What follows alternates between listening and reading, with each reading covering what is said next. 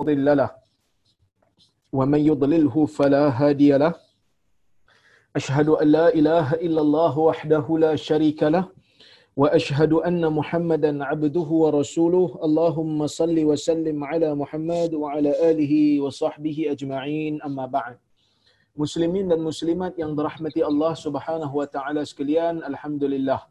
Ah, pada malam ini kita dapat sekali lagi berhimpun bersama-sama. Bersama untuk kita berkuliah uh, Riyadhus Salihin yang mana insya-Allah kita masih lagi berada dalam bab al-mujahadah. Bab al-mujahadah uh, bab uh, bersungguh dalam melakukan amal kebaikan uh, dalam kitab Riyadhus Salihin yang dikarang oleh al-Imam An-Nawawi rahimahullah. Baik, kita insya-Allah hari ini akan bermula dengan hadis yang ke-102 di dalam kitab ini dan hadis nombor yang ke-8 ha, di dalam bab al-mujahadah ini. Kata al-Imam An-Nawawi rahimahullah, "Ats-tsaminu an Abi Abdullah Huzaifah ibn al-Yaman radhiyallahu anhuma qala صليت مع النبي صلى الله عليه وسلم ذات ليله فافتتح البقره فقلت يركع عند المئه ثم مضى فقلت يصلي بها في ركعة فمضى فقلت يركع بها ثم افتتح النساء فقرأها ثم افتتح آل عمران فقرأها. يقرأ مترسلا إذا مر بآية فيها تسبيح سبح. وإذا مر بسؤال سأل. وإذا مر بتعوذ تعوذ. ثم ركع.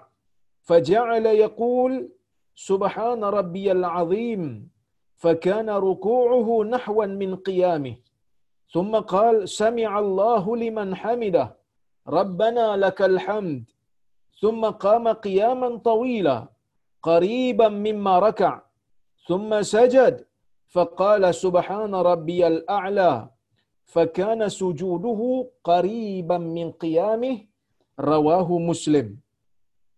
Maksudnya daripada Abi Abdullah Huzaifah ibn Yaman. Ha, mungkin saya belum cerita lagi siapa Huzaifah ibn Yaman. Ha, Huzaifah ibn Yaman merupakan sahabat Nabi sallallahu alaihi wasallam yang banyak meriwayatkan hadis daripada Nabi sallallahu alaihi wasallam yang mana dia dan ayahnya merupakan sahabat Nabi sallallahu alaihi wasallam. Ayahnya digelar Al-Yaman kerana ayahnya memang berasal daripada Yaman, ha, daripada kabilah daripada Yaman. Dia dan ayahnya adalah sahabat Nabi SAW. Sebab itu bila kita baca nama dia, kita namakan dia dengan uh, kita gelarkan dia dengan radhiyallahu anhuma. Moga Allah meredai dia dan ayahnya. Dan ayahnya, uh, Huzaifah ni ayahnya terkorban di dalam perang Uhud. Dikatakan oleh ulama sirah ayahnya ni terkorban dalam perang Uhud disebabkan oleh kerana terkena pedang orang Islam sendiri tetapi Huzaifah ni dia tak carilah siapa pembunuhnya kerana dia menganggap itu adalah tidak sengaja dan dia maafkan kepada sesiapa di kalangan orang Islam yang telah tersilap dalam menggunakan senjata perang sehingga terkena ayah dia sendiri. Dan Huzaifah bin Yaman ni dia merupakan di antara sahabat Nabi sallallahu alaihi wasallam yang mempunyai keistimewaan yang tersendiri. Kalau kita tengok dalam hadis, ya kalau kita tengok dalam hadis sebahagian riwayat, ada riwayat yang menceritakan bahawasanya Huzaifah ni dia digelar sebagai sahibus sir. Sahibus sir merupakan maknanya merupakan orang yang mempunyai ha, orang yang mempunyai khabar rahsia, penyimpan rahsia Nabi sallallahu alaihi wasallam. Kerana kalau kita tengok dalam hadis-hadis Huzaifah ni Nabi sallallahu alaihi wasallam khususkan dia dengan satu keistimewaan yang mana dia ni boleh tahu nama-nama orang munafik yang mana Nabi sallallahu alaihi wasallam bagi tahu dekat dia saja nama orang munafik ni, Nabi tak bagi tahu kepada orang lain. kita semua tahu tuan-tuan dan puan-puan yang rahmati Allah sekalian di zaman Nabi sallallahu alaihi wasallam memerintah Madinah ah, di sana ada orang munafik. Ah, di sana ada orang munafik yang mana orang munafik ni ah, mereka masuk Islam disebabkan oleh kerana mereka masuk Islam disebabkan oleh kerana nak menyelamatkan nyawa mereka nak menyelamatkan darah mereka daripada ditumpahkan disebabkan Ah, Nabi sallallahu alaihi wasallam bila pergi ke Madinah, Nabi telah menguasai, Nabi telah dijadikan oleh orang Madinah. Majoriti orang Madinah pada ketika itu bersetuju untuk menjadikan Nabi sallallahu alaihi wasallam sebagai ketua negara. Ha, pada waktu itulah. Jadi orang-orang munafik ni yang mana jiwa mereka sebenarnya tak beriman pun. Ha, mereka tak beriman pun. Jadi uh, mereka terpaksa untuk menyembunyikan kekufuran dan menzahirkan kononnya mereka beriman. Orang munafik ni asalnya kafir. Orang munafik ni asalnya memang kafir. Tetapi mereka menyembunyikan kekufuran mereka itu dan menzahirkan kononnya mereka muslim. Yang mana kita tidak akan boleh tahu mereka itu adalah munafik melainkan mesti dengan wahyu daripada Allah Azza wa Jal. Kalau tidak ada panduan wahyu, tidak ada sesiapa pun yang boleh memastikan orang ni munafik ke tidak. Ha, muncul satu perbahasan baru iaitu dalam hadis Nabi sallallahu alaihi wasallam pernah menyebutkan seperti mana yang dinukilkan oleh Anas ibnu Malik radhiyallahu anhu dalam riwayat Al Imam Al Bukhari kata Anas ayatul munafiqi thalath. Idza haddatha kadzaba wa idza wa'ada akhlafa wa idza tumina khana. Yang bermaksud atau kamakal yang bermaksud tanda orang munafik itu ada tiga. Apabila dia bercakap dia berbohong.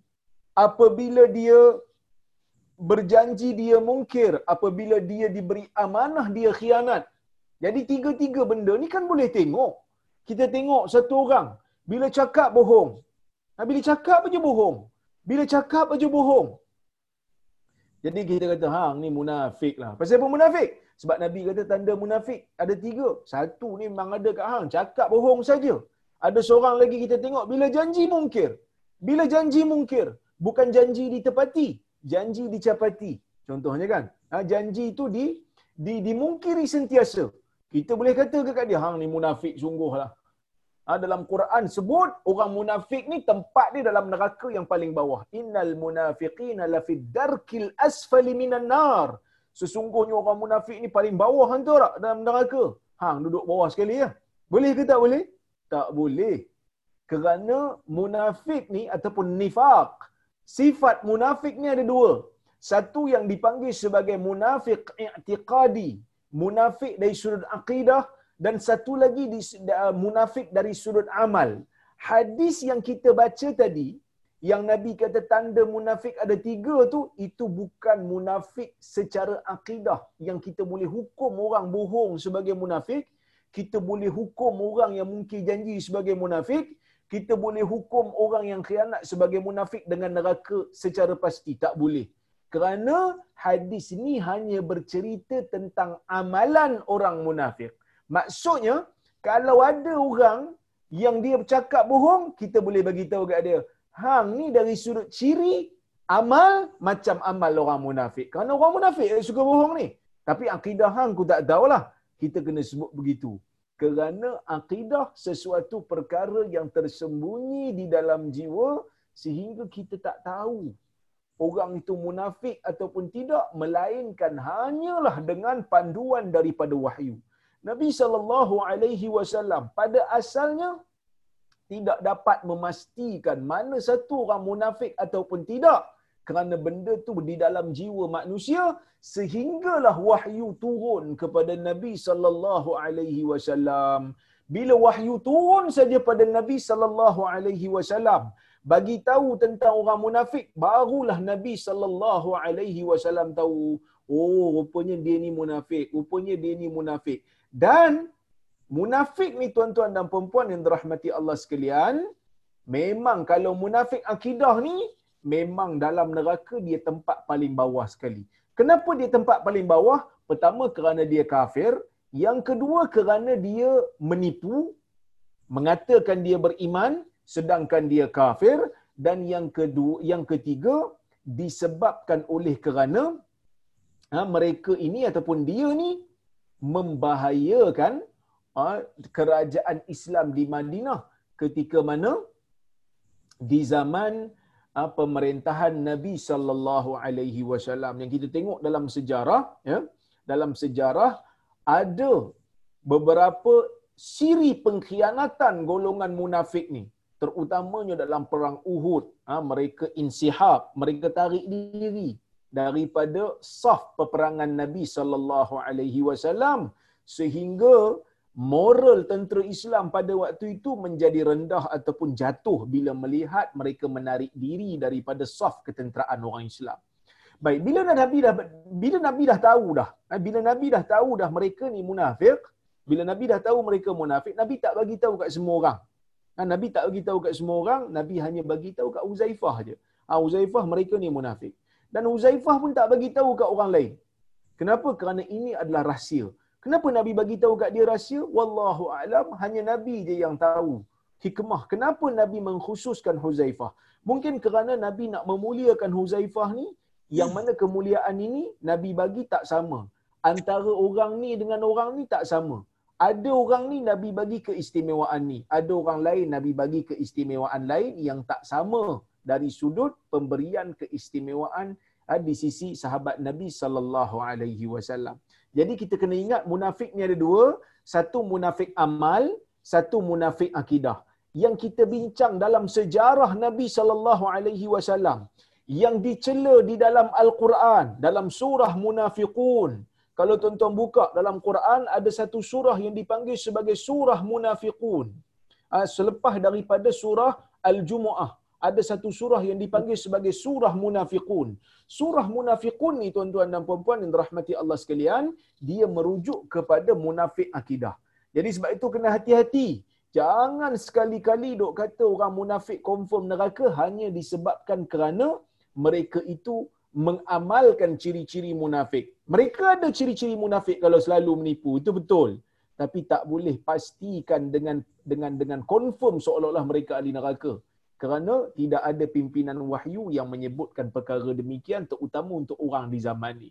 Ha, seorang isteri tengok suami dia bila cakap bohong, bila cakap bohong, bila cakap bohong. Abang munafik abang, kita ni dah bercerai sebenarnya abang memang kafir lah. No.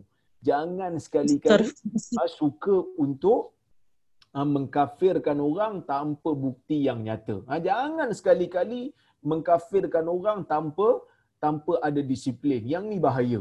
Ha, yang ni sangat-sangat sangat-sangat bahaya. Baik. Saya nak cerita satu benda sebelum kita masuk kuliah kita hari ini iaitu perkara yang sangat penting juga untuk kita tahu. Mungkin kita ada terfikir dalam sejarah Nabi SAW memang ada orang munafik. Bahkan kalau kita tengok dalam kitab-kitab sirah ada lebih kurang 370 lebih daripada 370 orang munafik yang ada di Madinah pada ketika Nabi SAW memerintah Madinah.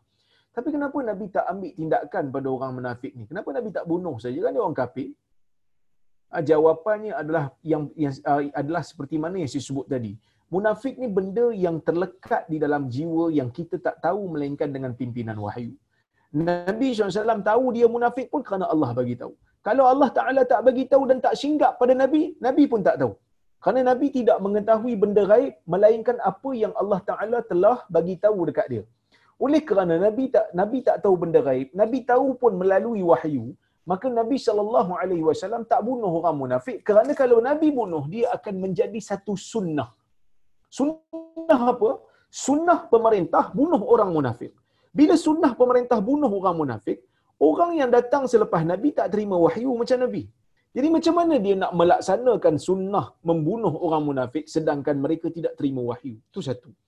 Yang kedua, dia akan buka pintu yang besar kepada pemerintah untuk bunuh mana-mana orang yang dianggap munafik tanpa ada panduan daripada wahyu. Kalau ada je musuh politik, bunuh. Kalau ada je musuh politik, pancung. Kalau ada je musuh politik, tembak. Pasal apa? Pasal mereka ni munafik, kata pemerintah. Mana pemerintah tahu? Aku mimpi semalam. Dia munafik. Maka Islam tak benarkan benda ni berlaku tak benarkan hujah ini ataupun uh, benda ni menjadi mainan pemerintah di akhir zaman terutamanya maka Nabi sallallahu alaihi wasallam tidak membunuh orang munafik yang berada di Madinah walaupun uh, walaupun mereka ini telah melakukan pelbagai pengkhianatan kepada Nabi sallallahu alaihi wasallam. Dan yang ketiga, Nabi sallallahu alaihi wasallam tidak membunuh orang munafik setelah Nabi tahu mereka munafik kerana Nabi sallallahu alaihi wasallam nak menjaga maruah Islam. Oleh kerana munafik ni benda yang terkait dengan jiwa. Orang lain tak tahu melainkan Nabi dan Huzaifah sahaja. Dan Huzaifah tu pun tahu sebab Nabi bagi tahu. Manakala orang sahabat lain tak tahu, ah, manakala uh, orang luar daripada kerajaan Islam pada masa tu tak tahu, katalah Rom dia tengok tiba-tiba Nabi pergi bunuh orang munafik. Dia tak tahu orang tu munafik, dia tahu orang tu semayang belakang Nabi, semayang dalam masjid Nabi, pergi perang dengan Nabi, dapat ah, harta rampasan perang dengan Nabi, duduk bersama dengan Nabi di Madinah, bergaul dengan orang-orang Islam di Madinah, tiba-tiba Muhammad bunuh. Pasal apa bunuh? Alasan sebab munafik yang mereka pun tidak dapat ukur dan tidak dapat tahu kebenarannya kerana mereka pun tak beriman dengan wahyu. Jadi kalaulah kata Nabi SAW bunuh dia, bunuh orang munafik, orang luar akan nampak Nabi Muhammad SAW bukan bunuh orang munafik, tetapi bunuh sahabatnya. Sebab itu Nabi SAW bila mana? Bila mana dicadangkan oleh sahabat untuk membunuh orang munafik Nabi SAW kata la hatta la yaqulan nas hatta la yatahaddan nas inna muhammadan qatala ashabah. Jangan sekali-kali kita membunuh ah, golongan munafik ini supaya nanti golongan yang ah, supaya nanti manusia manusia tidak berkata supaya nanti manusia tidak bercerita bahawasanya Ha, Nabi sallallahu ataupun Muhammad sallallahu alaihi wasallam telah membunuh ha, telah membunuh apa yang kita panggil sebagai sahabatnya. Ha, mereka tak tahu golongan ni munafik dia orang nak tengok dia ni sahabat Nabi sallallahu alaihi wasallam. Dia tengok eh Muhammad ni bunuh sahabat dia pula. Solat belakang dia, semayang dengan dia, berzikir sama dengan dia, pergi perang dengan dia, duduk sama-sama dengan dia, tiba-tiba dia bunuh. Oleh kerana tu Nabi SAW tak bunuh kerana nak menjaga nama baik Islam, nak menjaga air muka Islam dan maruah Islam. Jadi Huzaifah ni dia tahu. Sebab itu Huzaifah ni di zaman pemerintahan Umar, Umar selalu tanya kat dia. Ha, Umar, Umar tak, apa ni selalu tanya kat dia. Umar kata uh, kepada dia, kamu nampak tak pada aku ciri-ciri orang munafik? Ha, Umar takut. Walaupun sebenarnya Umar ni bukanlah orang munafik sebab dia dijamin syurga. Tapi Umar takut ciri-ciri orang munafik tu ada kat dia. Umar selalu tanya Huzaifah. Selalu tanya Huzaifah kerana Huzaifah ni dia tahu nama orang munafik. Baik. Dan Huzaifah ni tuan-tuan dan puan-puan yang dirahmati Allah Subhanahu Wa Taala sekalian. Huzaifah ni dia keistimewaan dia juga dia banyak riwayat hadis-hadis yang berkaitan dengan akhir zaman. Ya. Hadis yang berkaitan dengan akhir zaman ni banyak menjadi tumpuan Huzaifah. Ha, jadi oleh kerana tu Huzaifah ni kalau kita baca hadis-hadis dia banyak cerita pasal fitan. Banyak cerita pasal bala bencana yang akan berlaku sebelum daripada kiamat. Jadi dalam hadis ni dia riwayatkan kepada kita, dia kata sallaitu ma'an nabi sallallahu alaihi wasallam. Ha, Huzaifah cerita pengalaman dia. Eh. Huzaifah cerita pengalaman dia. Huzaifah kata, aku salat bersama dengan Nabi sallallahu alaihi wasallam zata lailatin pada satu malam. Satu hari aku salat dengan Nabi sallallahu alaihi wasallam. Zahir daripada lafaz ni nampak macam dia dengan Nabi sahaja. Tak ada orang lain sebab dia kata sallaitu ma'an nabi. Dia tak kata sallaina ma'an nabi. Dia tak kata kami salat bersama dengan Nabi. Sebab itu para ulama bila dia tengok lafaz hadis ni nampak jelas ia adalah salat malam iaitu qiyamul lail bukan solat fardu. Kerana kalau solat fardu di Masjid Nabawi sudah pasti ada sahabat lain dan sudah pasti Huzaifah kata sallaina. Kami bersalat bersama dengan Nabi SAW kerana amatlah ganjil dalam solat fardu bukan waktu musafir tiba-tiba Huzaifah seorang je solat dengan Nabi SAW tak ada orang lain. Mana sahabat lain? Maka para ulama bila dia tengok yang ni dia kata seperti mana yang dinukilkan oleh al-Imam Nawawi dia kata solat ni solat malam Itu salat qiyamul lail bersama dengan Nabi SAW. Dia kata, Salaitu ma'an Nabi SAW zata laylah. Aku bersalat malam bersama dengan Nabi sallallahu alaihi wasallam pada satu malam, pada satu ketika, ya. Baik. Ni hadis ni membuktikan kepada kita bahawasanya salat qiyamul lail ni boleh dilakukan secara berjamaah. Hadis Uzaifah duk tunjuk, hadis Ibnu Abbas pun duk tunjuk. Kan ada satu hadis Ibnu Abbas, ha, dia bangun pada waktu malam dia tengok Nabi sallallahu alaihi wasallam dalam bilik dalam bilik air, dia tengok Nabi sedang ha, membersihkan dirinya dan mengambil wuduk. Kemudian dia solat belakang Nabi. Ha, qiyamul lail dia duduk di belah kiri Nabi dan Nabi pegang jambul dia. Dalam riwayat sebut pegang telinga dia. Nabi letak di belah kanan. Kemudian mereka bersalat bersama-sama di rumah Ummu Hani. Iaitulah salat qiyamul lail. Ha, solat qiyamul lail menunjukkan qiyamul lail ni boleh dilakukan secara berjamaah jadi tak ada masalah lah taklah jadi bid'ah bila orang kata solat tarawih itu dilakukan secara berjamaah ada orang kata tu bid'ah Umar.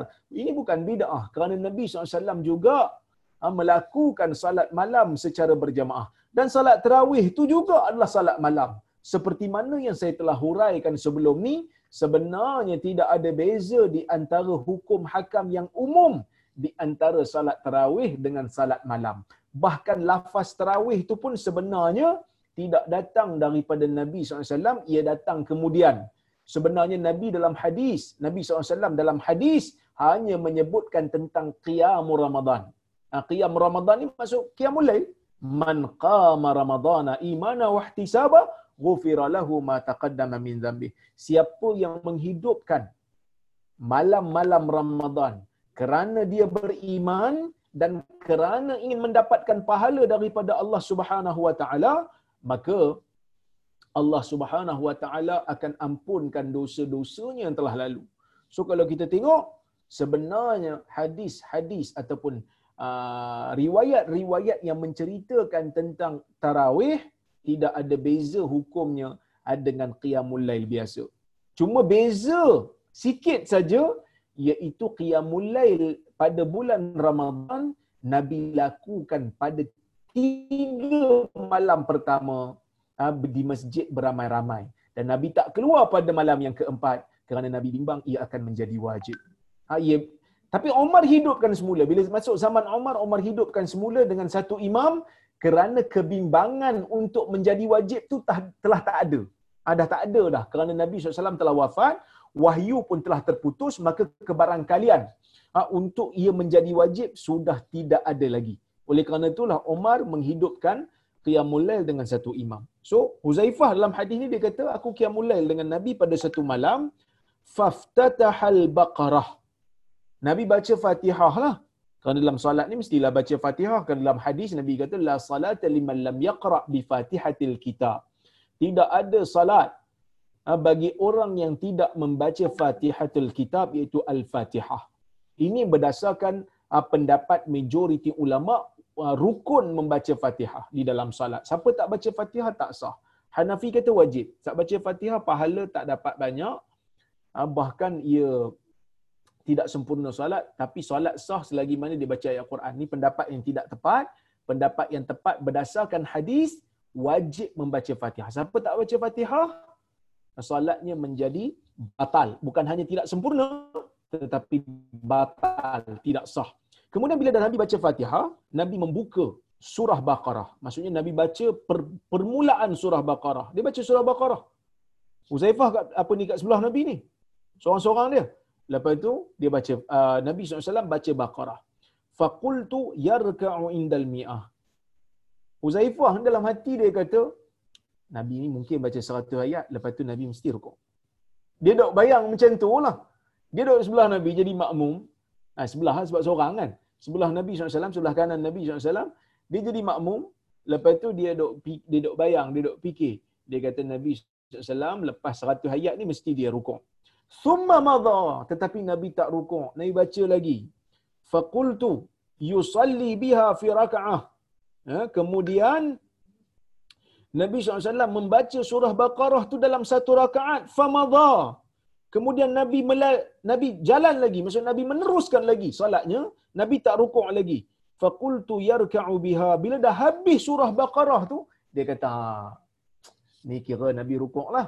Ha, ni kira Nabi rukuk lah ni. Kan? Nabi tak rukuk. Famadha. Nabi tak rukuk. Nabi tak rukuk. Summa ftataha nisaa faqara'aha. Kemudian Nabi baca surah An-Nisa. Ha, tuan-tuan cuba bayang. Tuan-tuan dan perempuan yang rahmati Allah sekalian. Cuba bayang surah Baqarah ni berapa ayat? Cuba kita tengok surah Baqarah berapa ayat? Cuba tengok dalam Quran. Surah Baqarah ada 286 ayat. 286 ayat. Dia duk sangka tadi, dia kata dalam hati dia kata Nabi ni cukup 100 rukuk kot.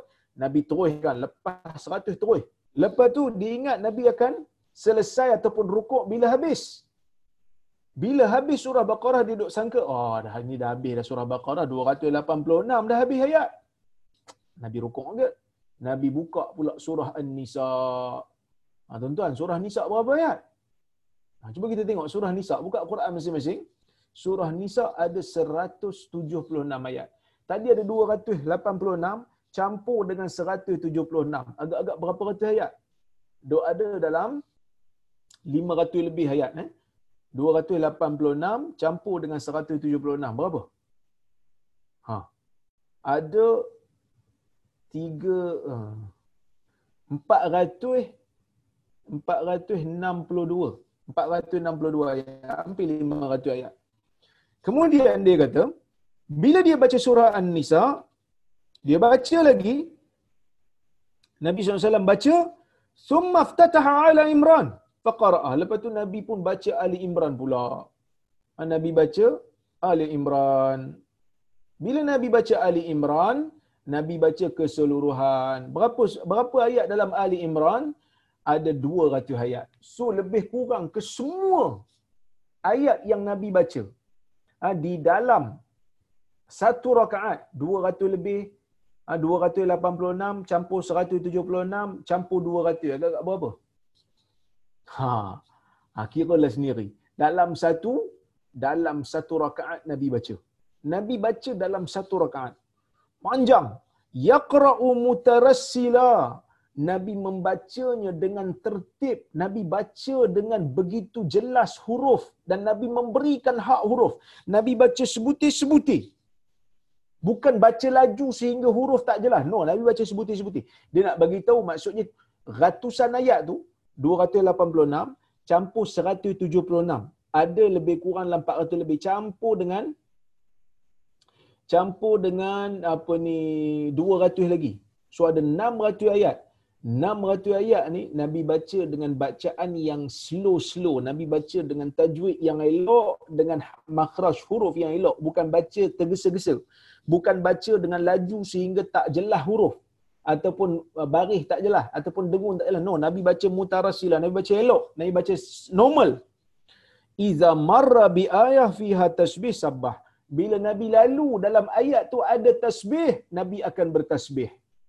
Maksud bila ada ayat sebut pasal tasbih, Nabi berhenti kejap, lepas tu Nabi tasbih. Subhanallah. Subhanallah. Bila Nabi wa idza marra bi sual sa'al, bila Nabi lalu ayat yang suruh minta, Nabi akan doa. Nabi akan doa. Kemudian wa idza marra bi ta'awuz ta'awuz. Bila Nabi lalu ayat yang minta supaya berlindung dengan Allah, ta'awuz. Nabi pun berlindung dengan Allah summa raka' ha, kemudian nabi rukuk ha, lepas tu nabi rukuk faja'ala yaqul subhana rabbiyal azim dan nabi membaca di dalam rukuknya subhana rabbiyal azim berapa kali nabi baca ini menunjukkan subhana rabbiyal azim tu merupakan sunnah lah ha, merupakan sunnah ha, yang kita baca tu inilah hadisnya ha, itu best tu tuan-tuan dan puan eh. orang yang belajar hadis ni best sebab apa sebab bila dia buat sesuatu zikir, dia buat sesuatu amalan, dia tahu Nabi SAW buat. Nabi SAW lakukan, dia, dia dapat tahu asal bagi sesebuah amalan yang dia amalkan. Ah, dia bukan amal ikut-ikutan. Bukanlah semestinya kita hafal dalil tu. Saya tahu kadang-kadang nak hafal bahasa Arab ni payah. Nak hafal doa pun kadang-kadang kita susah. Tapi paling tidak kita tahu hadisnya ada. Kenapa aku buat macam ni dalam solat? Sebab Nabi buat. Tak adalah bila orang tanya, kenapa kau buat benda dalam solat? Tak tahu. Aku tengok ramai orang buat, aku buat lah. Ha, dia ada beza orang mengaji dengan orang tak mengaji, orang telaah hadis dengan orang tak telaah hadis. So kalau kita tengok dalam hadis ni dia sebut subhana rabbiyal azim. Uzaifah ni dia sebut dia dengar Nabi SAW baca subhana rabbiyal azim. Dia dengar Nabi baca sebab dia duduk sebelah Nabi. Mungkin juga Nabi baca dengan suara yang tinggi sedikit nak bagi Huzaifah ni dengar supaya dia boleh belajar bacaan salat. Nabi baca subhan rabbiyal azim. Habis tu wa bihamdih macam mana ustaz? Wa bihamdih ada dalam riwayat lain. Subhan rabbiyal azim wa bihamdih ada dalam riwayat al-Imam al-Baihaqi dalam Sunan Kubra tetapi tambahan itu diperselisihkan oleh para ulama tentang statusnya. Rajihnya ataupun pendapat yang tepat ia adalah tambahan yang dhaif. Maksudnya kalau kita nak baca subhan rabbiyal azim sudah memadai. Habis itu ustaz kalau kita nak baca wa bihamdih juga nak tambah tidak menjadi masalah kerana ia juga adalah uh, pujian kepada Allah Subhanahu wa taala. So, rabbiyal azim. Berapa kali Nabi baca? Berapa kali Nabi baca? Kata Huzaifah, "Fa kana ruku'uhu nahwan min qiyamih." Rukuk Nabi untuk rakaat pertama ni seolah-olah panjangnya lebih kurang panjang macam berdiri Nabi tadi. Berdiri Nabi tadi baca berapa ratus ayat? 600 ayat Nabi baca. 600 ayat tidak mungkin boleh habis dalam masa yang singkat. So, Nabi punya rukuk pun sekadar selebih kurang panjang macam mana macam mana Nabi punya berdiri. Ini menunjukkan kepada kita bahawasanya zikir subhana rabbiyal azim ni bukan semestinya tiga kali. Tiga kali itu disebutkan oleh uh, Dr. Wahbah Zuhaili, seorang ulama daripada Syria, dia kata, adnal kamal, kesempurnaan yang paling minima. Sempurna tapi sempurna yang paling minima. Kalau boleh buat lebih, buat lebih. Kerana Nabi SAW baca 600 ayat lebih dalam satu rakaat. Masanya panjang, berdirinya lama. Sebab itu dalam ayat hadis yang lepas kita tengok kan, Aisyah tengok kaki Nabi cedera kerana diri dia tu lama dalam salat. Jadi bila diri lama, Huzaifah kata Nabi rukuk pun lama macam diri. Takkan baca tiga kali je. Mesti baca lebih. Jadi boleh baca Subhan Rabbiyal Azim ni lebih. Boleh baca lebih. Tapi dengan syarat lah. Ha, tapi dengan syarat. Nak baca panjang macam Nabi baca, nak rukuk panjang macam Nabi buat, bukan dalam solat fardu berjemaah. Tetapi dalam solat sunat ha, dalam salat sunat yang kita salat bersendirian ataupun dengan jemaah yang mampu untuk bersama kita. Kerana dalam salat fardu tak boleh. Kenapa tak boleh dalam salat fardu? Salat fardu ni dia uh, Nabi SAW tak benarkan kita menyusahkan orang. Ha, dalam hadis Nabi sebut kepada Muaz, Muaz solat panjang. Sampai ada orang mufarakah, ada orang bercerai dengan Nabi SAW daripada imam. Tinggalkan imam sehingga Nabi menegur kepada Muaz. Nabi kata ha? Afattanun anta ya Muaz? Adakah kamu merupakan pembawa bencana wahai Muaz? Adakah kamu akan menyebabkan orang lari? Inna minkum munafirin. Sesungguhnya di kalangan kamu ada orang yang munafir yang menyebabkan orang lari pada agama. Salli bihim salatan tukhaffifuhum salatlah dengan manusia ni, salatlah jadilah imam kepada manusia ni dengan satu salat yang meringankan mereka. Fa inna fihimu al kabir wa dhaif wa zal hajah. Kerana di kalangan manusia yang ikut kamu dalam salat fardu ni belakang kamu ni ada orang yang berumur warga emas. Ada orang dia kata bukan tua ustaz, veteran. Ah, ada orang veteran. Ada orang yang dhaif, orang yang lemah, yang sakit. Wazal haja, ada orang yang ada keperluan. Dia nak pergi ambil anak dia sekolah. Kita duk bantai, ah, kita duk bantai baca panjang-panjang. Ah, umpamanya kalau kita dekat surau RNR, jangan baca panjang-panjang. Ini kadang-kadang bukan apa nak tunjuk nak tunjuk power. Orang duk tolak kita jadi imam, surau tu pula surau RNR, surau tu pula surau orang kata apa? Surau dekat airport, orang tolak kita jadi imam, kita dok balun surah Baqarah. Ah ha, satu ayat penuh dalam satu rakaat. Jangan dok buat perangai tu. Kerana ada orang yang mempunyai hajat, dia nak pergi musafir, dia nak cepat, dia ada flight yang perlu dikejar, ada waktu uh, jadual yang perlu diuruskan. Jadi jangan kalau solat fardu jangan panjang-panjang. Sekadar sahaja untuk memudahkan. Tapi kalau solat malam boleh panjang. Ha, selagi mana tidak membebankan orang belakang, selagi mana orang belakang faham. Ha, itu utamanya ha, solat yang kita buat dengan keluarga umpamanya kita boleh solat panjang sikit dan kita bagi tahu. Siapa tak larat jangan ikut boleh solat sendiri. Kerana solat qiyamul lail ni bukan syarat mesti berjemaah, boleh buat seorang-seorang. Kerana ia adalah solat sunat. Ya? Baik. Maka Nabi SAW rukuk sama panjang macam berdiri. Menunjukkan Subhan Rabbiyal Azim tu boleh dibaca lebih pada tiga kali. Sebab dia panjang. Ha, Nabi punya kiam tu panjang, Nabi punya berdiri panjang, lama. Nabi punya rukuk panjang macam berdiri. So mesti Nabi baca lebih daripada tiga kali. Summa qala sami'allahu liman hamidah. Kemudian Nabi pun iktidal dengan Nabi mengucapkan sami'allahu liman hamidah. Rabbana lakal hamd. Nabi baca tu. Ha, ini hadis yang kata Rabbana lakal hamd tu ada hadis. Dalam hadis lain ada Rabbana walakal hamd. Ada baca Allahumma Rabbana lakal hamd.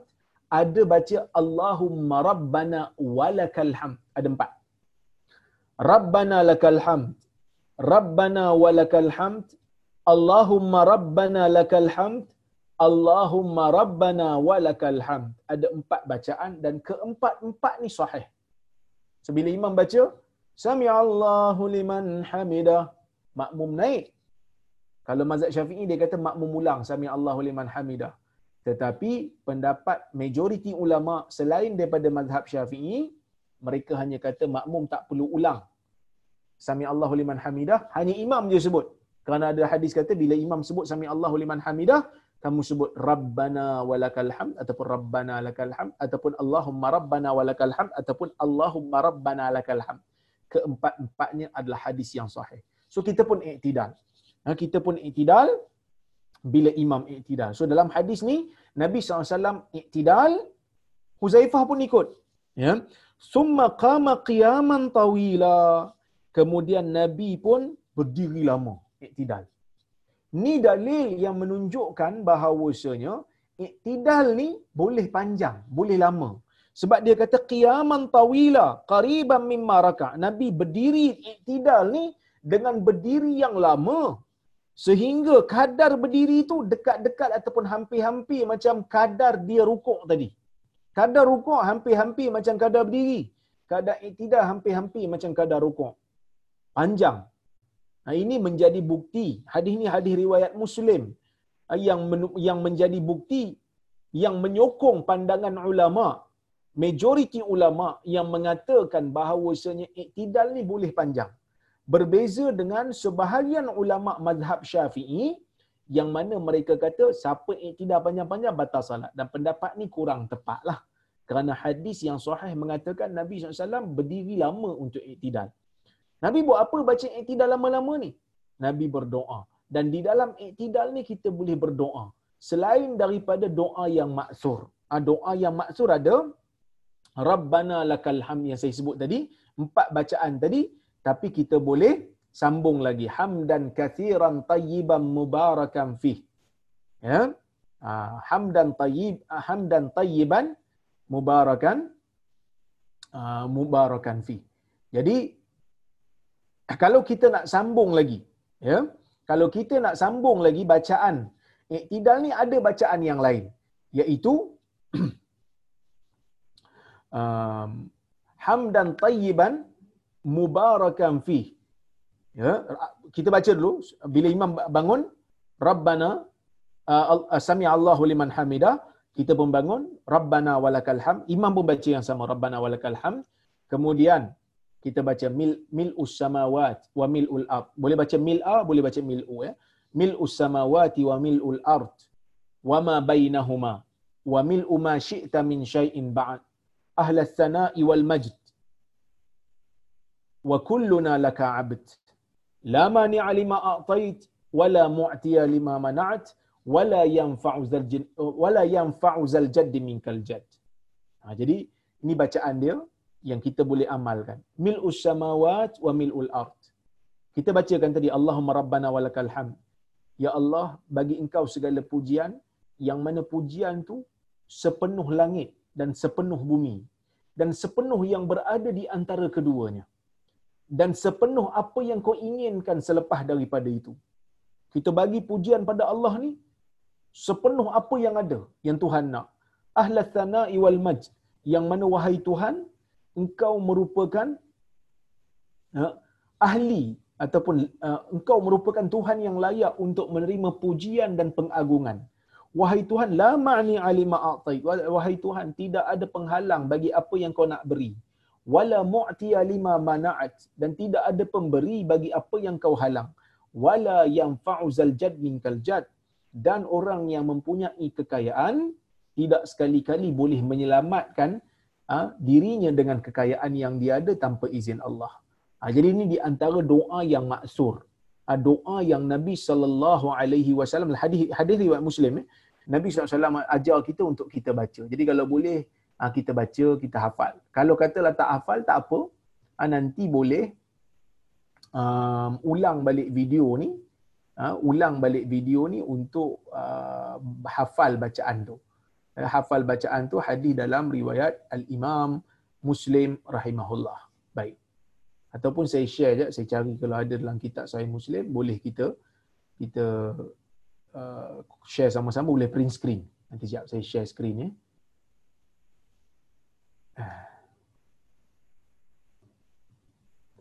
Biar kita ni orang kata apa tuan-tuan dan puan-puan, solat kita ni biar ada perubahan. Ha, biar ada daripada sehari ke sehari tu ada perubahan. Ha, ini menunjukkan bahawasanya kita mengaji. Tak adalah orang kata apa solat kita daripada lepas pada sekolah kafar sampai sekarang solat kita sama janganlah sedihlah kita eh ha, handphone pun tukar kan handphone tukar iPhone 11 kan yang baru ni kan ha, biarlah solat pun bukan nak tukar tapi biarlah kalau handphone tu upgrade solat pun kita upgrade insya-Allah mudah-mudahan ada manfaat lah eh baik ini uh, dia punya apa dia punya doa yang saya share tadi tuan-tuan boleh print screen dia ada dia punya dia punya apa orang panggil uh, baris sekali. Uh, Allahumma rabbana bermula pada sini ya. Allahumma rabbana lakal hamd mil as-samat. Boleh baca mil a, boleh baca mil u ya. Mil as-samawat wa mil al-ard wa mil ma syi'ta min syai'in ba'd. Uh, ahlus sana ahlus sana'i wal majd la mani la mani alima atait wala mu'ti ma manat wala yanfa'u zal jad minkal jad. Uh, boleh print screen, uh, boleh print kemudian tampal tampallah dekat mana-mana bilik ke apa ke untuk kita selalu tengok dan kita hafal. Ha, dan ha, dia punya terjemahan tu saya dah huraikan tadi, ha, boleh hafal. Mudah-mudahan solat kita tu adalah kualiti kita boleh.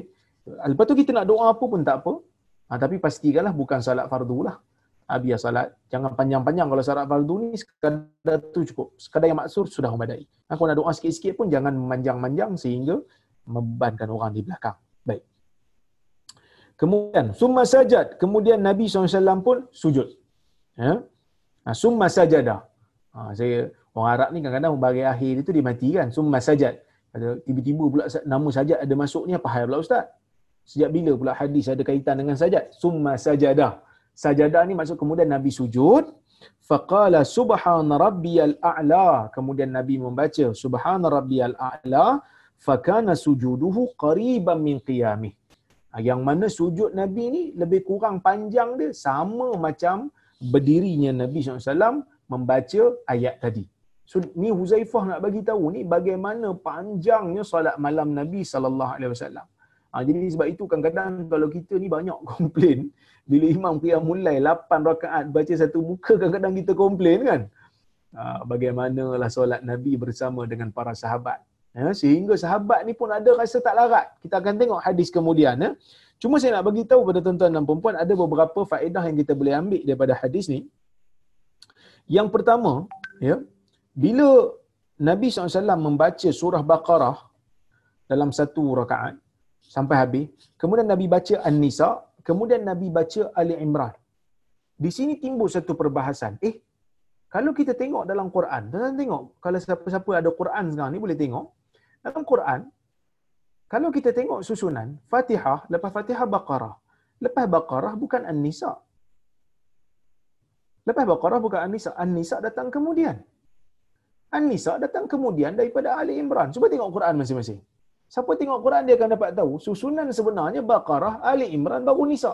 Macam mana macam mana Nabi SAW boleh baca Nisa dulu lepas tu baca Nisa sampai habis lepas tu baca Ali Imran. Ini membuktikan bahawasanya bacaan surah di dalam salat ni tidak wajib untuk ikut turutan seperti mana di dalam mushaf. Ataupun saya huraikan dengan lebih jelas, bacaan mangkus, bacaan Quran secara tak ikut susunan ni ada tiga kategori. Kategori yang pertama, membolak-balikkan huruf. Maksudnya, huruf tu kita baca terbalik. Yang ni haram secara ijma' tak boleh. Tak boleh baca ayat Quran dengan terbalikkan perkataan, tak boleh. Ataupun uh, menterbalikkan huruf, sorry. Tak boleh, haram. Ataupun menterbalikkan huruf. Patutnya kita baca Alhamdulillah Rabbil Alamin, tapi kita baca walad dalin dulu. Walad dalin, lepas tu kita pusing sampai ke depan. Kita baca secara huruf yang terbalik. Ini pun haram secara ijma'. Tetapi kalau orang kata apa nak baca surah sebelum dengan orang kata apa surah sebelum uh, dengan uh, uh, dalam satu rakaat nak baca surah sebelum lepas tu habis surah sebelum kita nak baca surah uh, su- uh, kita baca surah ni lepas tu kita nak baca surah sebelumnya yang ni dibenarkan berdasarkan hadis ni tetapi digalakkan untuk kita ikut susunan untuk keluar daripada khilaf ni kenapa jadi macam ni kerana ulama berbeza pendapat susunan surah dalam Quran ni Nabi suruh ke sahabat yang saja susun? Susunan surah tu kalau kita buka susunan tu pertama Fatihah, kedua Baqarah, ketiga Ali Imran, keempat Nisa apa semua tu. Susunan tu adakah datang daripada sahabat ataupun datang daripada Nabi? Majoriti ulama kata ia datang daripada Nabi SAW. Manakala minoriti ulama kata dia datang daripada sahabat. Ini pandangan yang dipilih oleh Syekh bin Uthaymin. Saya cenderung kepada pendapat yang kata ia adalah daripada Nabi SAW. Kerana apa? Kerana kalau kita tengok susunan surah ni pun memang sangat ajaib lah. Dia punya susunan tu banyak hikmah. Tak mungkin manusia boleh susun sendiri. Ha, tak mungkin manusia boleh susun sendiri. Oleh kerana tu Nabi SAW mengarahkan susunan ni, wahyu lah maksudnya dengan wahyu Nabi suruh arahkan. Dan sebab itu Osman bila disusun, mushaf Osmani dengan susunan yang yang ada pada kita sekarang ni diarahkan mushaf-mushaf selain daripada yang disusun tu untuk dibakar. Kenapa? Kerana ada mushaf sahabat yang tak ikut susunan. Kenapa tak ikut susunan? Kerana Quran turun ni dia bukan ikut turutan. Ada turun ayat ni sikit, lepas tu turun ayat ni sikit. Bila akhir baru Nabi suruh susun. Yang mana sebahagian sahabat kadang-kadang dia tulis berdasarkan ikut kronologi susunan, uh, ikut kronologi bila ayat tu turun. Jadi bila bila ayat tu turun, mereka tak susun ikut yang sebenar seperti mana yang Nabi arahkan ketika sebelum Nabi wafat. Betul-betul sebelum Nabi wafat, Jibril turun ajar kepada Nabi SAW susunan Quran yang sebenar. Jadi ada sahabat yang tak sempat untuk ambil. Jadi Osman arah untuk dibuang lah. Ataupun untuk dibakar mushaf itu supaya tidak timbul kekeliruan. Jadi susunan ni mesti ikut. Uh, susunan ni kita kata ia adalah wahyu daripada daripada Nabi sallallahu alaihi wasallam. Baik. Kemudian tuan-tuan dan puan-puan yang rahmati Allah sekalian, seperti mana yang saya sebut tadi ya um, digalakkan untuk kita baca ayat Quran ni dalam uh, baca surah di dalam Quran ni ikut susunan mushaf. Itu Nabi buat ni. Nabi tak ikut susunan. Ulama ada dua tafsiran. Ulama yang kata afdal untuk baca ikut susunan ni dia ada dua tafsiran ataupun takwilan untuk mentakwil hadis ni. Yang pertama mereka kata Nabi buat ni nak menunjukkan perbuatan membaca surah tak ikut susunan ni bukan haram. Ya, bukan bukan haram tu yang pertama. Yang kedua, berkemungkinan Nabi baca ni sebelum turun wahyu susunan yang sebenar. Ha, kerana ni waktu hayat Nabi, susunan yang sebenar tu datang setelah dekat-dekat Nabi SAW hampir meninggal meninggal dunia. Okey, kita tengok hadis berikutnya. Ya, hadis berikutnya hadis yang ke-9. Baik.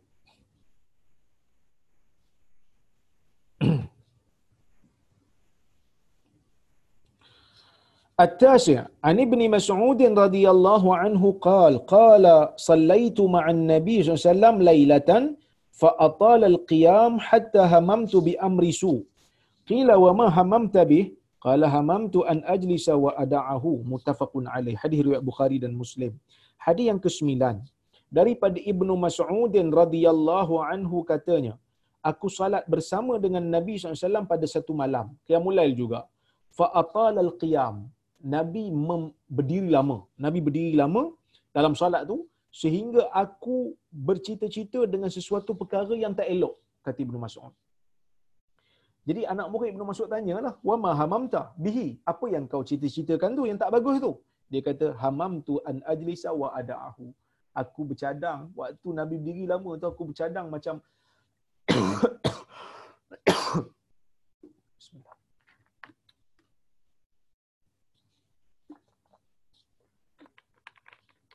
Kata Ibnu Mas'ud, aku bercadang macam aku nak duduk dan aku meninggalkan Nabi SAW dalam solatnya. Panjang sangat dia kata. Baik. Hadis ni dapat beberapa um, pengajaran yang kita boleh ambil. Yang pertama adab sahabat dengan Nabi lah. Dia rasa macam dia nak uh, mufarakah dengan Nabi tapi dia rasa macam tak edih lah. Kerana adab mereka. Sebenarnya kalau tak larat, boleh je duduk. Ha, kita bila tak larat dalam solat sunat, kita boleh duduk. Kan? Ha, sekarang solat sunat ni dia tak wajib berdiri walaupun bagi orang yang larat berdiri. Tapi pahala separuh lah kan. Jadi dia tak nak kerana dia adab dengan Nabi SAW. Dan bila dia kata hamam tu bi amrisu. Aku bercita-cita nak buat satu benda yang tak baik. Menunjukkan mufarakah imam tanpa alasan yang munasabah, tanpa uzur yang syar'i adalah sesuatu perkara yang tidak bagus. Kerana bila kita mufarakah dengan imam tanpa ada alasan yang munasabah, kita telah uh, meluputkan pahala berjemaah yang penuh. Uh, bila kita mufarakah, kita tak dapat pahala berjemaah kalau kita mufarakah tanpa ada uzur, eh, tanpa ada sebab yang munasabah. Baik. Timbul satu soalan. Afdal dalam solat ni, berdiri lama ke sujud banyak? Kalau berdiri lama, sujud sikit. Eh? Kalau sujud banyak, berdirinya sekejap, rakaat banyak. Mana satu? ulama berbeza pendapat dalam isu ni. Ha, sebahagian ulama mengatakan seperti mana Al-Imam Syafi'i dia kata elok berdiri lama. Kerana dalam hadis riwayat Muslim Nabi SAW kata afdalus salah tulul qunut. Sebaik-baik salat ialah panjangnya kita qunut. Qunut ni berdiri. Panjangnya berdiri. Dalam riwayat dalam pandangan ulama yang lain mereka kata banyaknya sujud. Biar berdiri uh, sekejap tak apa tapi sujud banyak. Kerana dalam hadis Nabi SAW kata afdalul a'mal kasratus sujud. Sebaik-baik amalan ialah memperbanyakkan sujud. Jadi dua pandangan. Ada yang kata berdiri lama bagus, ada yang kata sujud banyak lagi bagus daripada berdiri lama. Tetapi Ibnu Hajar, dan saya rasa inilah pendapat yang tepat, Ibnu Hajar kata dua-dua hadis ni sahih. Ha, tapi kita tak boleh buat satu hukum yang umum. Terpulang kepada individu. Mana individu rasa yang lebih khusyuk? ada orang lebih khusyuk berdiri lama. Ada orang berdiri lama tak tahan dia. Tak khusyuk dia. Dia banyakkan rakaat supaya dia boleh sujud banyak. Maka apa yang lebih khusyuk itu yang lebih baik. Ha? lebih baik bagi seseorang individu. Wallahu subhanahu wa ta'ala a'lamu bisawab. InsyaAllah saya rasa cukup sekadar itu dulu untuk malam ini sekadar perkongsian saya. Jadi insyaAllah saya tengok pada soalan kalau-kalau ada apa ni jawab, uh, soalan yang saya boleh jawab uh, saya jawab ya insyaallah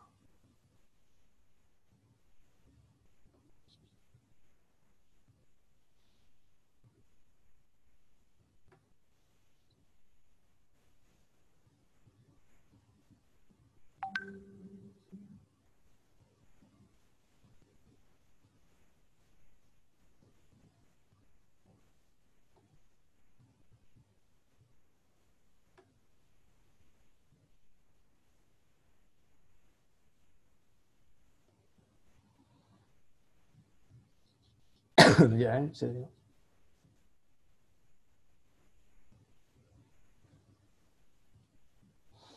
Hmm.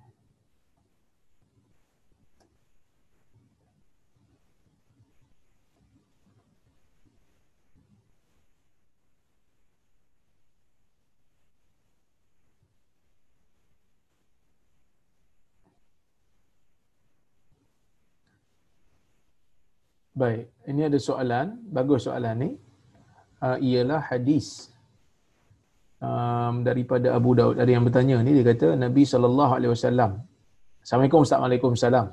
Dari Abdullah bin Mas'ud radhiyallahu anhu daripada Nabi SAW bahawa beliau bersabda Inna Allah Azza wa Jal lam yunzilidda illa anzala lahu shifa illa al-haram. Sesungguhnya Allah Azza wa Jal tidak menurunkan penyakit melainkan Allah turunkan baginya penawar kecuali tua lah. Tua ni tak ada ubat. Fa'alaikum bi albanil baqar. Kamu kena minum susu uh, susu apa ni? Susu lembu kerana ia datang daripada um, segala jenis tumbuhan. Hadis ni Albani kata Hasan. Ya. Manakala um, Al-Munawi juga mengatakan ia Hasan. Ya. Cuma dia kata mohon pencerahan adakah benar hadis ini menyebut secara spesifik susu uh, sapi ataupun susu lembu.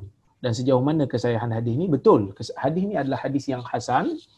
Uh, hadis yang sabit daripada Nabi SAW. Ya. Adakah muhadis lain yang membantah kesahihan hadis ini? Saya tak pasti. Tetapi sekadar yang saya baca, Munawi mengatakan sahih, Hasan. Albani juga mengatakan ia adalah hadis yang Hasan. Kerana menurut kajian secara saintifik, ada yang mengatakan susu lembu tidak sesuai untuk konsumsi manusia disebabkan kandungan kesin dalam susu sapi. Hanya susu kambing dan susu unta sahaja yang hampir sama enzim dengan susu manusia. Saya tidak pasti kajian ini adakah benar ataupun tidak. Tetapi um, sesuatu kajian yang hanya bersifat teori yang belum di, di, dipercayai sebagai fakta tidak boleh digunakan untuk menolak uh, hadis-hadis yang sahih.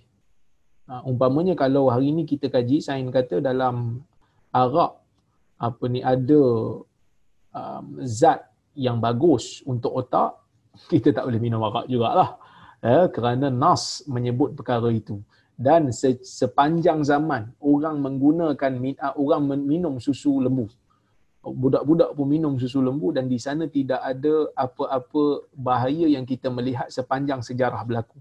Oleh kerana itu saya mengatakan um, tidak menjadi yang kata apa tidak menjadi satu isu bagi uh, perkara ini. Ha, tidak menjadi satu isu bagi perkara ini yang mana kita tengok secara apa? Secara sejarahnya ataupun secara uh, realitinya memang orang minum susu lembu ni banyak. Tapi kalau kita nak banding di antara susu lembu dengan susu kambing dengan susu unta, uh, mungkinlah susu kambing dengan susu unta tu lebih bagus. Mungkin kerana susu kambing ni dia lebih ringan mungkin susu unta tu dia banyak zat. Tetapi Nabi sallallahu alaihi wasallam dia uh, bercerita dalam keadaan yang umum iaitu susu ni bagus. Uh, susu ni bagus yang mana kita boleh minum. Oleh kerana itulah um, dia mempunyai zat. Uh, daripada minum benda benda-benda yang tak berfaedah boleh untuk kita minum tu. Oleh kerana itu al hakim mensahihkan hadis ni dipersetujui oleh uh, al-Imam uh, Az-Zahabi di dalam uh, uh, al-talkhisnya dalam talkhis dalam mustadrak disahihkan juga di dihasankan oleh um, apa ni kita panggil al-Munawi dan uh, dipersetujui oleh uh, al-Syekh Al-Albani. Uh, memang ada sebahagian sanad dia tu sebahagian sanad dia tu memang nampak macam ada problem sikit pada sanad dia tetapi jalur dia banyak uh, jalur dia banyak yang mana um, jalur dia tu menguatkan antara satu sama lain ha, menguatkan antara satu sama lain wallahu alam baik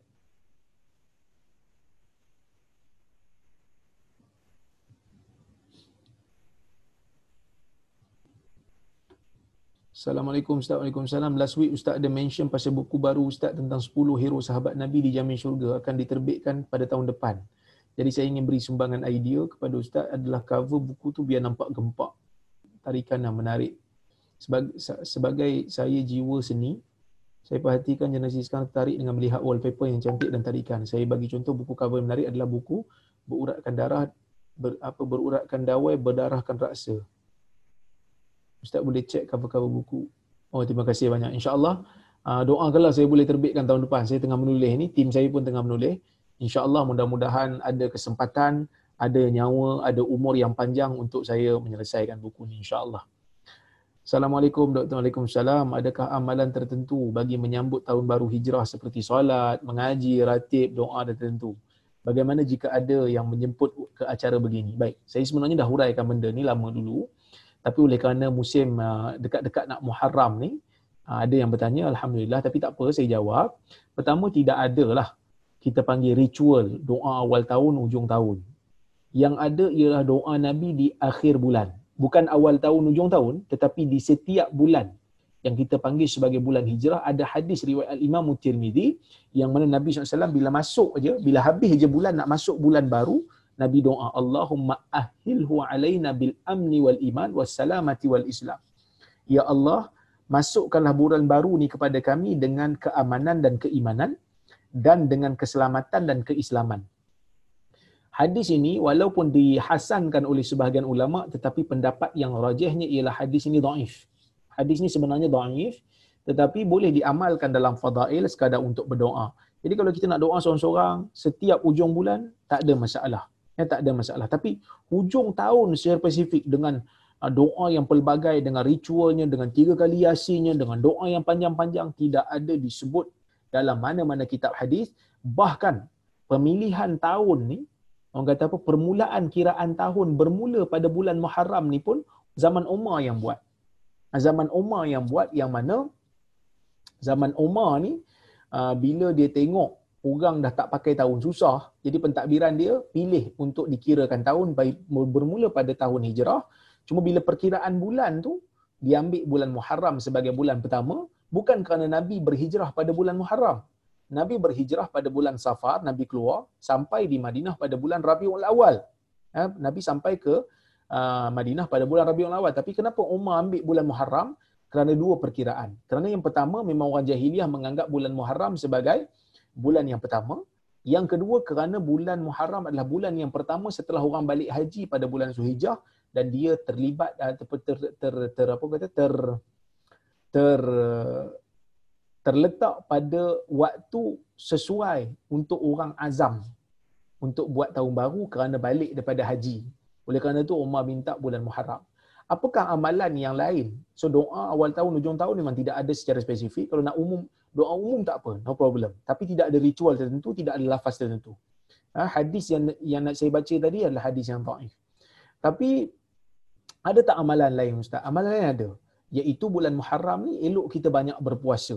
Kerana dalam hadis Muslim Nabi SAW menyebutkan afdalu siyam ba'da Ramadan siyamu syahrillahil muharram ah, dalam hadis muslim sebaik-baik puasa selepas daripada Ramadan ialah puasa pada bulan Muharram iaitu bulan Allah. Jadi bulan Muharram ni banyak puasa. Yang lebih bagusnya puasa Ashura.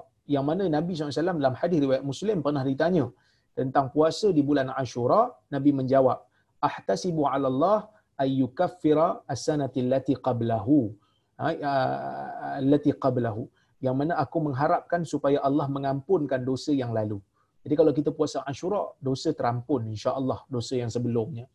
Ah, ataupun yang lebih baik dalam hadis riwayat Muslim Nabi kata la in baqitu ila qabilin la asuman natasi. Kalau aku hidup lagi pada tahun depan aku akan puasa pada sembilan. Jadi kalau bulan Muharram ni kita puasa sembilan dan sepuluh. Nak lagi bagus puasa sebelas. Kerana ada riwayat yang menyebut sebelas. Walaupun riwayat itu diperselisihkan, tetapi eloknya puasa 9, 10, 11. Begitu juga kalau tak mampu buat 9, 10. Tak mampu buat 10. Kalau nak lebih lagi, kita dah puasa 3 hari. Kita nak lagi. Puasa sebulan, bulan Muharram pun tidak mengapa kerana ia adalah bulan yang bagus untuk kita berpuasa. Baik.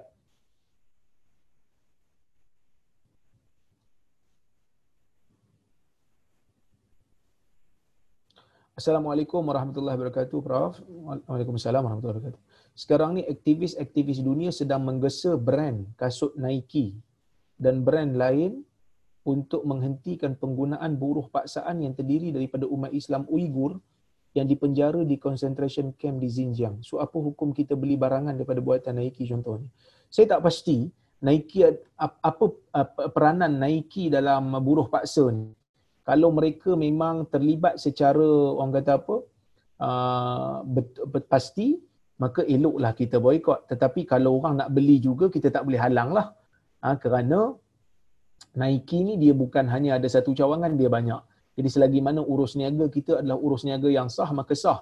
Tapi sekadar nak memberikan tekanan macam mana kita berikan tekanan kepada syarikat yang menyokong uh, Israel dan seumpamanya yang apa membedil saudara kita di di Palestin itu tidak menjadi masalah. Tapi apa-apa hal pun kita kena siasat dulu supaya kita tak menzalimi orang lain. Wallahu a'lam. Assalamualaikum warahmatullahi wabarakatuh. Apakah sunnah yang digalakkan dan bid'ah yang patut dielakkan di bulan Muharram? Yang ni saya dah hurai tadi. Cuma di dalam bulan Muharram tadi, walaupun saya sebut tentang puasa, di sana ada satu lagi amalan yang dipanggil sebagai buat bubur Ashura. Bubur Ashura ni dikaitkan dengan uh, bubur Nabi Nuh. Sebenarnya bubur Nabi Nuh tak ada kaitan dengan bulan Muharram. Nabi Nuh pun tidak meninggalkan apa-apa resepi dalam hadis yang sahih dan Nabi Nuh bukan turun diturunkan oleh Allah untuk menjadi chef. Ha, biarlah chef tu chef one dia punya kerja. Yang lain Nabi ni tugas dia lebih besar daripada hanya sekadar memasak. Nabi SAW nak mengajarkan akidah kepada kita, nak mengajar wahyu. Jadi, tak boleh ke Ustaz buat bubur Ashura? Boleh buat bubur Ashura. Kita bubur lambuk pun kita buat bulan puasa. Kalau kita buat bubur sekadar untuk berbuka puasa, tak jadi salah. Cuma jangan kaitkan dengan apa-apa Nabi. Jangan kaitkan ni resepi Nabi Nuh. Seolah-olah macam Nabi Nuh turun nak ajar, nak ajar memasak. Kita dah macam downgrade lah. Ya? Ha, macam downgrade dah tugas Nabi SAW. Baik, dalam buku hijau wirid Ustaz Abdullah Yasin ada doa semasa i'tidal. Terima kasih banyak. Ha, jadi kalau siapa-siapa yang nak uh, hafal doa i'tidal tu boleh beli buku uh, Dr. Abdullah Yasin uh, yang berwarna hijau. Uh, saya pun tak pernah tengok buku tu, tapi ada yang yang dah beli lah tu. Ya. Assalamualaikum Ustaz. Waalaikumsalam. Based on ceramah pada malam ini, apa pandangan Ustaz di masa di mana solat tarawih dikerjakan dengan satu juz dalam satu malam? Tidak menjadi masalah tetapi dengan syarat biarlah imam memberitahu kepada makmum terlebih dahulu supaya makmum bersedia. Ha, tapi kalau makmum tak larat, makmum boleh mufarakah, mufarakah dengan imam. Kalau tak larat, dia boleh mufarakah ataupun dia boleh duduk. Boleh duduk dulu, kalau tak mampu, dia mufarakah. Dan seeloknya bagi tahu kepada kepada makmum supaya makmum boleh pilih masjid lain yang mana mereka tidak perlu untuk mufarakah. Okey? Baik. Assalamualaikum Ustaz. Waalaikumsalam. Apa hukum beramal dengan hadis daif? Hadis daif ni kita boleh beramal dengan tiga syarat. Yang pertama, daifnya bukan daif berat. Bukan mungkar, bukan matruk. Dia daif ringan. Apa daif ringan? Ada tiga keadaan. Salah satu daripada tiga. Pertama, daif disebabkan perawinya ingatan lemah. Yang kedua, kalau sanat terputus. Yang ketiga, perawi tak dikenali. Orang tak tahu siapa dia. So, tiga ni, salah satu daripada sebab ni, daif ringan. Siapa yang nak menentukan daif ringan ke daif berat? Bukan orang awam orang belajar hadis sebab dia dia boleh tahu ya tiga ni apa ni salah satu daripada tiga ni termasuk ke tak pada hadis yang kita ha, apa ni yang kita jumpa. Ya itu yang pertama syarat pertama. Yang kedua hadis dhaif tersebut tidak membawa amalan baru. Dia hanya membawa fadilat amalan yang telah ada di dalam ha, di dalam ha, hadis yang sahih ataupun dia hanya membawa ancaman terhadap dosa yang telah sabit di dalam hadis yang sahih. Contohnya macam solat duha telah sabit dalam hadis sahih, dia cuma bawa pahala. Siapa solat duha sekian-sekian, dapat pahala sekian-sekian. Ha, yang tu kita boleh amal. Sebagai galakan. Targhib wa tarhib. Galakkan beramal dan ancaman buat dosa. Boleh. Dan yang ketiga, syarat dia adalah jangan waktu kita beramal tu kita anggap ia daripada Nabi. Sebaliknya kita beramal tu kerana berhati-hati. Dan yang keempat, seperti mana yang disebutkan oleh Ibn Hajar di dalam kitab dia, Tabiinul Ujab ya dia mengatakan waktu nak beramal dengan hadis dhaif ni janganlah kita ni mewar-warkannya menyebarkannya dan memasyhurkannya seolah-olah macam ia sahih. Sebaliknya kita beramal tu beramal kerana kita berhati-hati je. Kalau dia pada nabi tak apa. Dapat pahala. Kalau tak kalau tak tak apa. Dia bukan bawa amalan baru pun. Ah, memang amalan ni berasal daripada hadis yang sahih. Tu syarat beramal dengan hadis yang dhaif wallahu alam. Mudah-mudahan ada manfaat untuk perkongsian saya pada malam ini. Saya mohon maaf kalau ada terkasar bahasa tersilap kata aku qauli hadza wa astaghfirullahal azim li wa lakum. Wassalamualaikum warahmatullahi wabarakatuh.